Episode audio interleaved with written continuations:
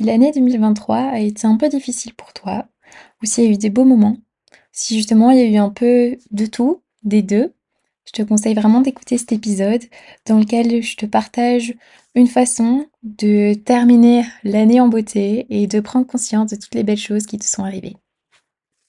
Moi, c'est Julia, et mon but dans la vie, c'est d'y trouver du sens. De profiter chaque jour, d'être inspirée, d'oser et de m'émerveiller.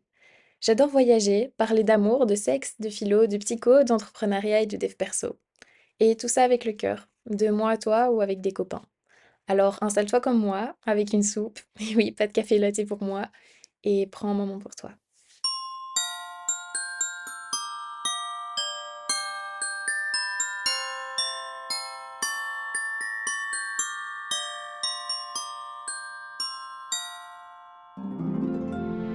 Tout le monde, j'espère que vous allez bien. Euh, je suis super contente de vous retrouver aujourd'hui en ce dernier jour de l'année 2023. Je ne sais pas quand vous m'écouterez, mais je vous souhaite déjà une belle nouvelle année.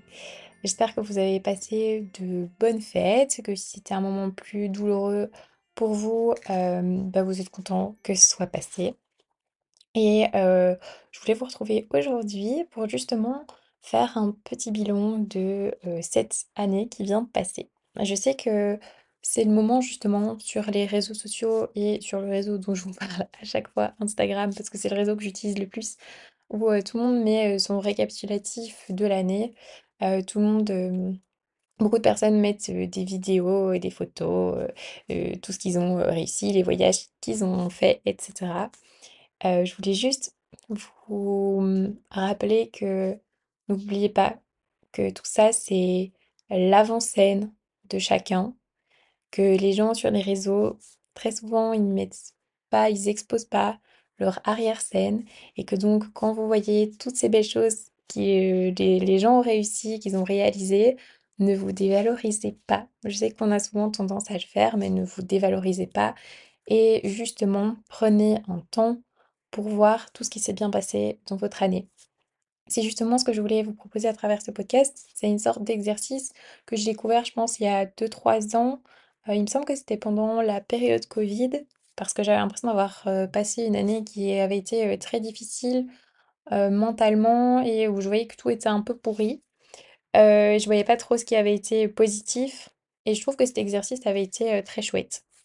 Cet exercice-là, je vais vous l'expliquer tout de suite, mais je voulais surtout avant insister sur l'importance de célébrer en fait toutes les petites choses, célébrer tous les petits pas qu'on fait. Pour moi, c'est en célébrant toutes ces petites choses-là qu'on va continuer à avancer, à aller de l'avant et avoir les, les choses d'une manière plus positive va, va être beaucoup plus porteur que de voir les choses d'une manière négative. Je suis persuadée que si vous partez avec comme idée que 2023, au final, bah, ça a été quand même une année où vous avez appris des nouvelles choses, vous avez rencontré des nouvelles personnes, vous avez réalisé un projet, où vous avez pris plus de temps pour vous promener avec votre chien, où vous avez... ça peut être plein de, choses. permettra, ça vous permettra de partir sur 2024 dans bon pied et de manière plus positive. Si vous avez du mal à voir ce qui s'est bien passé, cette année, je vous conseille de réaliser cet exercice. Alors c'est pour chaque mois de l'année, notez quelque chose qui vous a fait du bien, pour lequel vous êtes reconnaissant, quelque chose que vous avez réalisé. Vous n'êtes pas obligé de le faire par mois, par semaine. Vous pouvez faire juste euh, avec des idées générales les hum, points justement qui vous ont marqué, tous les apprentissages que vous avez eus. Mais si vous avez un peu du mal avec ça et que pour vous cette année dans votre tête, ça a été quelque chose de très difficile vous voyez pas trop les bons côtés, je vous conseille vraiment de le faire euh, bah, mois par mois, pourquoi pas semaine par semaine, et de noter à chaque fois une idée de quelque chose qui s'est bien passé. Vous pouvez aussi, pourquoi pas, si vous le voulez, noter bah, les épreuves ou les difficultés par lesquelles vous êtes passé. C'est une chouette manière euh, de voir bah, si vous les avez justement surmontées, d'en être fier et puis de aussi bah, vous rappeler que vous êtes humain en fait, tout le monde est humain. C'est normal de faire des erreurs, d'avoir des difficultés. C'est justement ça qui nous, qui nous aide. Et perso, pour moi, s'il n'y a pas de difficulté, s'il n'y a pas de challenge, il n'y a pas de victoire. Quand quelque chose est difficile pour moi, Hem, quand c'est challengeant, c'est là que quand j'y arrive à la fin, ouah, je suis trop fière de moi. Ou ouais, c'était difficile, mais je l'ai fait. Alors, hem, moi, je dirais que mes plus grands bonheurs et mes plus grandes fiertés, heu, de cette année, c'était d'abord le fait que j'ai décidé et j'ai réussi à m'écouter. C'est-à-dire que, ben, j'en ai déjà parlé plusieurs fois, mais l'année avant de partir en Australie, j'ai gardé justement, j'ai pas fait cet exercice-ci que je vous propose, j'ai gardé, heu, l'idée que ça a été quelque chose d'assez éprouvant pour moi, hem, mais que j'avais pris la décision de: «OK, je veux m'écouter et je veux partir voyager» et je l'ai fait et je suis super, super fière de moi. Hem, j'ai écouté la tempête qu'il y avait en moi. J'ai, j'ai écouté mes besoins et je suis partie voyager en Australie, à Bali, avec mon copain, avec des amis et ça m'a permis de me rendre compte qu'être perdue, en fait, bah, ça fait aussi du bien. Ça me permet justement, quand j'ai été perdue, bah, pour mes études, de réaliser des expériences pareilles et de me de me rendre compte, en fait, qu'à 22 ans, beh, j'ai toute la vie devant moi qu'il y a rien, ou en tout cas presque rien qui est fixe, que tout peut euh, se modeler, se modifier. Parfois, bah, c'est plus difficile, mais que presque tout est possible, si pas tout, surtout euh, pour euh, le cadre de vie que j'ai et la position très privilégiée que j'ai. Et puis, je dirais que le deuxième point, heu, ça a été que j'ai repris des études, justement, mais des études que j'aime et que ce n'est pas quelque chose que je vis comme une contrainte, mais bien comme quelque chose dont j'avais vraiment envie.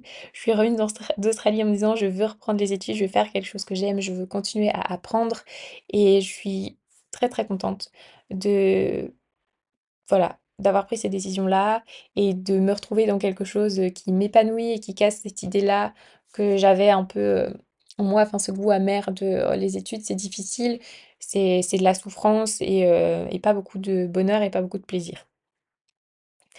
Mon un de mes plus gros apprentissages dont j'ai parlé, heu, pas mal, dans le dernier podcast, je crois, c'est que j'ai appris à lâcher prise.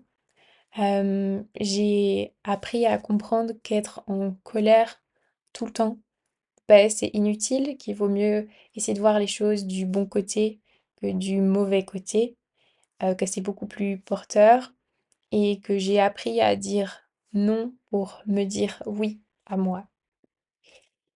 J'ai aussi reconnecté énormément à la nature et j'ai appris à m'émerveiller. Hem, quand j'étais ici en Belgique, j'avais du mal à trouver que la nature était belle. Heu, je trouvais ça un peu ennuyant d'aller faire des promenades en forêt de me poser face à un champ et le fait d'avoir vécu, pendant 6 mois du coup à Port Douglas, donc dans le nord de l'Australie, dans la partie tropicale, j'allais, au travail, à vélo, j'allais faire mes courses à vélo et j'ai habité là-bas pendant la saison des pluies. Mais j'ai été tout le temps entourée de la nature et dès que j'allais pas bien, bah, il y avait pas de, heu, je vais voir mes amis parce que je n'avais pas mes amis là-bas, je j'avais pas ma famille. C'était une petite ville, donc il y a pas beaucoup de choses à faire, mis à part des activités en lien avec la nature. Et aller me poser sur la plage où il y avait en fait, on voyait que la nature, on voyait aucun building, heu, il y en avait pas, hem, on voyait aucune construction de de l'humain. Ça m'a fait beaucoup de bien. J'ai appris à aimer la pluie, moi qui n'aimais pas du tout la pluie, à écouter, heu, le chant des oiseaux tous les matins, à bah, quand il faisait justement trop chaud, oui, à adorer la pluie, à danser sous la pluie et ça m'a fait beaucoup, beaucoup de bien de m'émerveiller, en fait, de reconnecter à cette partie, heu, d'enfant qu'on a en nous et de l'assumer pleinement. J'ai aussi, de la chance d'être, entourée par des personnes autour de moi qui, qui acceptent vraiment cette, partie-là de moi. Je pense que justement ça m'amène au point suivant, c'est, heu, que j'ai pris conscience et j'ai pris conscience des relations qui étaient vraiment super importantes pour moi. C'est-à-dire que J'ai un noyau plus restreint, je dirais maintenant, mais que j'ai compris que, en fait, c'était pas un problème ou c'était pas, mal vu ou enfin, même si c'est mal vu, en fait, je m'en fous. De pas avoir, heu, 15 amis avec qui je parle tout le temps. Avant, je m'autoflagellais beaucoup par rapport à ça. Mais en fait, maintenant, je suis super heureuse de pouvoir compter mes amis sur les doigts d'une main. M'être rendu compte de ça, ça me permet aussi de prendre plus soin de ces relations-là et de mettre plus mon énergie dans ces relations-là plutôt que d'éparpiller mon énergie entre quinze mille relations et au final ne pas en donner, heu, autant que ce que je voudrais à mes amis vraiment proches et à ma famille. Parce que ça aussi, ça m'a permis de me rendre compte cette année que, ben, être loin comme ça de ma famille, oui, bah, ça m'a fait du bien parce qu'il y a aussi des difficultés enfin, je vis aussi des difficultés par rapport à ma famille, mais qu'en fait, bah, je les aime de tout mon cœur et qu'en fait, ça me fait vraiment, vraiment du bien de passer du temps avec ma famille, de retrouver mes repères, d'être chez moi et ça ça c'est absolument ça m'a fait vraiment beaucoup, beaucoup de bien. Quand j'étais à la fin de mon voyage à Melbourne, j'étais vraiment un moment qui était compliqué pour moi. J'étais assez, déprimée d'être là-bas et d'un autre côté, ben, ça m'a, donné envie de rentrer chez moi, de retrouver mes repères et ça, c'était une victoire pour moi parce que moi, j'avais plus du tout envie d'être, en Belgique et de retrouver tout ce que je connaissais et là, j'en avais vraiment envie. Comme un peu, heu, la musique de Orelsan, heu heu, après avoir fait le tour du monde, ce qu'on veut, c'est être à la maison, bah, c'était vraiment, ce que j'ai ressenti malgré toutes les super belles choses que j'ai pu voir, les super chouettes personnes que j'ai pu rencontrer et l'année de fou que j'ai vécue. J'avais vraiment envie et besoin de rentrer chez moi. J'ai aussi appris et hem, conscientisé que j'étais une personne qui était créative. Je me suis beaucoup, beaucoup autoflagellée, heu, ces dernières années avec le fait que, bah, moi, j'étais pas du tout une personne, créative, alors que c'était pas du tout le cas. En fait, c'est juste que je laissais pas de place pour ça et que le fait de changer, d'environnement, ça m'a fait beaucoup de bien. En particulier quand, je suis partie à Bali. Bah, déjà, indépendamment de la créativité, mais le fait d'oser et de réaliser un rêve que j'avais depuis des années, ça m'a rempli de bonheur et en fait, le fait de réussir à faire quelque chose dont on rêve, c'est tellement porteur. Ça nous met dans un cercle vertueux qui, heu, après nous donne envie de réaliser un autre, un autre rêve et hem et voilà. Et donc par rapport à la créativité, oui, quand j'étais à Bali, c'est vrai que j'étais dans un environnement où je travaillais pas, alors qu'en Australie, ben, malgré le fait que oui, c'était magnifique, je travaillais là-bas. À Bali, pas. Et je me suis retrouvée dans des endroits magnifiques avec, heu, enfin les Balinais sont sont incroyables. J'avais vraiment envie d'être dans les endroits moins touristiques et d'être à nouveau, heu, vraiment, heu bah, émerveillée par la nature et j'ai été complètement servie. J'ai vu autant, heu, la mer que les montagnes, que les rizières, heu, on s'est retrouvés dans des petits villages avec uniquement des locaux, il y avait aucun touriste. On a été se promener entre les rizières, où il y avait, heu, les mamans et leurs enfants qui prenaient, enfin qui se lavaient dans la rivière et c'était un une confrontation à à une autre culture qui, bah, déjà a répondu à ce besoin-là que que j'ai. Moi, je trouve ça super intéressant de voir comment vivent d'autres personnes, de me rendre compte aussi, bah, forcément de la chance que j'ai, mais surtout, heu, de, bah, de m'en inspirer.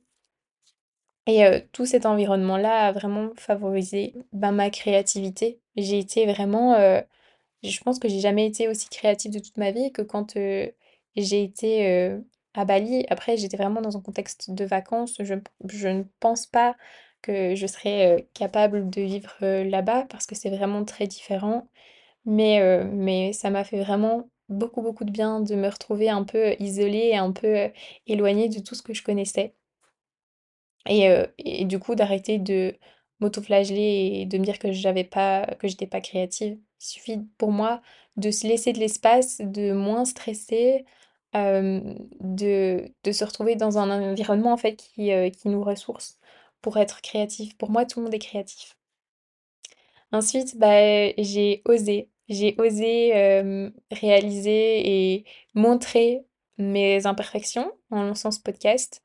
C'est encore une grande source de stress à chaque fois, mais plus je le fais et moins ça le sera, en tout cas j'imagine et ça je je suis, je suis très fière de moi parce que je pensais pas qu'un jour, j'oserais le faire et à nouveau, comme je disais avant, ben, ça me donne, le fait de l'avoir fait et d'oser, ça me donne envie de réaliser d'autres, projets qu'avant je me disais: «Mais non, bah, oui, ça ça c'est un un rêve dans ma tête, mais je je le réaliserai jamais». J'ai appris aussi à apprécier à nouveau, le calme, la lenteur et la simplicité. Avant, j'étais très forte dans un dans un mood de de business, heu, woman, business girl, heu, qui doit faire trente-six mille trucs, qui doit avoir son agenda, overbooké. Moi, c'est ça qui me rendait heureuse parce que et c'est vrai, c'est toujours le cas, c'est le challenge, c'est le le fait d'être impliqué dans des projets, d'avoir quelque chose à faire, en fait, tout court, qui, me motive. Mais, j'ai appris à apprécier aussi le fait que, bah, parfois, ça faisait du bien de n'avoir rien prévu, de prendre, heu, le temps de se poser, de se reposer, d'avoir des journées moins chargées.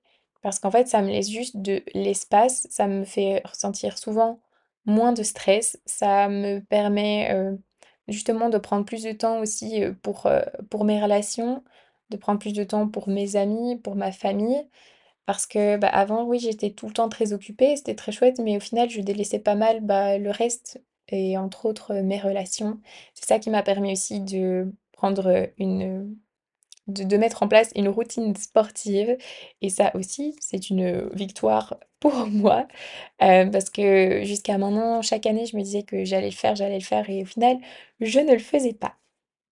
Et je terminerai, je pourrais, je pense encore dire pas mal de choses, heu, mais je terminerai, hem, par le fait que, beh, j'ai appris à m'aimer pour j'ai continué à apprendre et je pense que j'ai encore beaucoup de travail à faire par rapport à ça, mais à m'aimer encore plus pour qui je suis, à m'assumer encore plus et à ne pas toujours m'adapter aux gens qu'il y a autour de moi. Je pense que c'est une qualité de pouvoir s'adapter, mais ça peut aussi vite devenir un défaut. C'est quelque chose que on me dit depuis que je suis petite, que certaines personnes en tout cas me disent que c'est vrai que je peux parler avec tout le monde, je peux en fait m'adapter à tout le monde, mais parfois c'est fatigant. Et parfois, bah, je me demande pourquoi est-ce que je le fais si, si si au final ça me fait pas du bien et que ça me puise juste plus mon énergie qu'autre chose. Et m'assumer Assumer qui je suis, ne pas toujours m'adapter, ça me fait du bien. Et d'un autre côté, c'est vrai que je continue à toujours m'adapter aux personnes que j'ai en face de moi, parce que je trouve ça super intéressant et que ça me permet d'avoir, des conversations Parfois, qui sont intéressantes en fait quand, heu, je vois les choses d'une manière, heu, sociologique ou anthropologique ou psychologique comme mes études, je trouve ça super intéressant de parler avec quelqu'un, de m'adapter pour qu'il puisse m'exprimer comment il se sent et que je puisse comprendre comment il se sent. Mais j'en étais arrivée à un point où c'était peut-être un peu trop, hem et où au final ça me fatiguait. C'était pas, dans un but de, mes études, mais dans un but de tous les jours, de plaire à tout le monde en fait et de toujours, être, parfaite et d'être, en fait, que tout soit lisse face à tout le monde. Et maintenant, je pense que j'ai moins ce truc-là de: «Oh, il faut que je plaise à tout le monde». Bah, tant pis. Si je plais pas à tout le monde, si ça te dérange, bah, tant pis pour toi. C'est que c'est que toi, tu as quelque chose à travailler par rapport à ça, mais moi, j'ai j'ai pas à déranger pour qui je suis, en fait. Donc, je dirais juste à m'écouter, bah, plus et à ouais, à m'assumer plus. J'ai aussi eu, heu, mes, heu, mes épreuves et mes difficultés. J'ai, mmh, par exemple, décidé de lancer un compte Instagram où je voulais vraiment m'y tenir et je me suis tellement mis la pression par rapport à ça. Heu, je voulais rien poster qui n'était pas, parfait, que je me suis extrêmement, stressée. J'ai recommencé à devenir super irritable et ça, ça a été, un petit échec pour moi, mais qui m'a permis de me rendre compte qu'en fait, pour le moment en tout cas, bah, ce qui me correspondait le plus justement, c'était peut-être de parler et moins d'écrire parce que j'ai besoin d'exprimer beaucoup de choses, que je pars un peu vite dans tous les sens et que écrire c'était encore quelque chose de trop difficile pour moi. J'ai, aussi eu, bah, de la difficulté, j'ai toujours de la difficulté, avec le fait de me dévaloriser beaucoup et de me laisser, rattraper par mes croyances limitantes. Mes croyances limitantes, c'est le fait que je suis pas assez, que Enfin, ce que je dis ne peut pas aider les gens, que les compliments qu'on me fait, Ben, c'est parce que enfin, les gens qui me font des compliments, beh, au final, ils me connaissent pas vraiment et s'ils me connaissaient vraiment, bah, ils verraient que ça sert à rien de me faire ce compliment-là et que c'est pas c'est pas possible. Je sais pas si vous comprenez un peu ce que je veux dire, mais ça, je sais que c'est quelque chose qui a été, hem, encore assez difficile pour moi cette année, qui, heu, m'a aussi beaucoup ralenti dans le fait de lancer mon podcast, mais sur lequel je suis en train de travailler et du coup, je suis contente aussi parce que c'est une difficulté, mais ça me permet de, justement prendre compte que me rendre compte que j'ai de la valeur, que si je peux quand même aider, des personnes, que ce que je dis, n'est pas inutile. Je vous invite vraiment du coup, à votre tour, à mettre en avant des choses qui, vous ont fait du bien cette année et à peut-être faire une liste des idées que, qui pourraient vous faire du bien, que pour lesquelles vous voulez en fait mettre plus d'énergie l'année prochaine. Pas pour faire, heu, une liste des résolutions à faire, heu, je dois absolument, heu, faire du sport, je dois, lire, heu, 15 livres par mois ou ou que sais-je, ou sur l'année. Mais peut-être, mettre en avant et noter, prendre conscience des choses que vous voulez continuer à mettre en place pour votre bien-être, des projets qui vous tiennent à cœur que vous voulez mettre en place pour à nouveau, bah, votre bien-être. Et l'année prochaine, à la fin de l'année prochaine, peut-être regarder, beh, justement toutes les choses que vous avez réalisées. Peut-être qu'il y a des choses que vous aurez réalisées qui ne seront pas sur cette liste. Peut-être qu'il y aura des choses que vous n'aurez pas réalisées, mais essayez d'aller comprendre peut-être pourquoi et toujours essayer d'être dans une, démarche plus positive et compréhensive plutôt que s'auto-flageller. Alors, heu, moi je terminerai par le fait que cette année a été, heu, l'une des plus spéciales de toute ma vie, que j'ai réalisé plusieurs de mes plus grands rêves, surpassé certaines de mes plus grandes peurs, comme, heu, par exemple, sauter, dans le vide, au niveau d'une cascade à Bali, que j'ai partagé des moments incroyables et improbables aussi avec les personnes que j'aime, que j'ai découvert de nouveaux pays, de nouvelles cultures, heu, de nouveaux paysages, de nouvelles personnes qui ont été d'une générosité absolument incroyable avec moi et qui me marqueront pour toujours. Mais, heu, aussi, heu, le plaisir de rentrer dans chez moi. Alors, merci à toutes les personnes qui, m'écoutent, qui, vont se reconnaître et heu, qui ont qui ont contribué à ces moments de bonheur. Merci à vous parce que vous qui écoutez aussi ces podcasts, bah, vous participez aussi à mon bonheur. Merci à moi, merci la vie et je suis super co reconnaissante. J'espère que ce podcast vous aura fait du bien. Hem, je vous souhaite de très belles fêtes de fin d'année. Profitez bien de vos proches, envoyez-leur des messages, dites-leur que vous les aimez et courage à tous les étudiants qui sont en blocus, heu, pour vos examens. Je vous souhaite, heu, plein de bonheur, de réaliser vos projets les plus fous et je vous fais plein de bisous. Je vous dis à très bientôt. Bisous!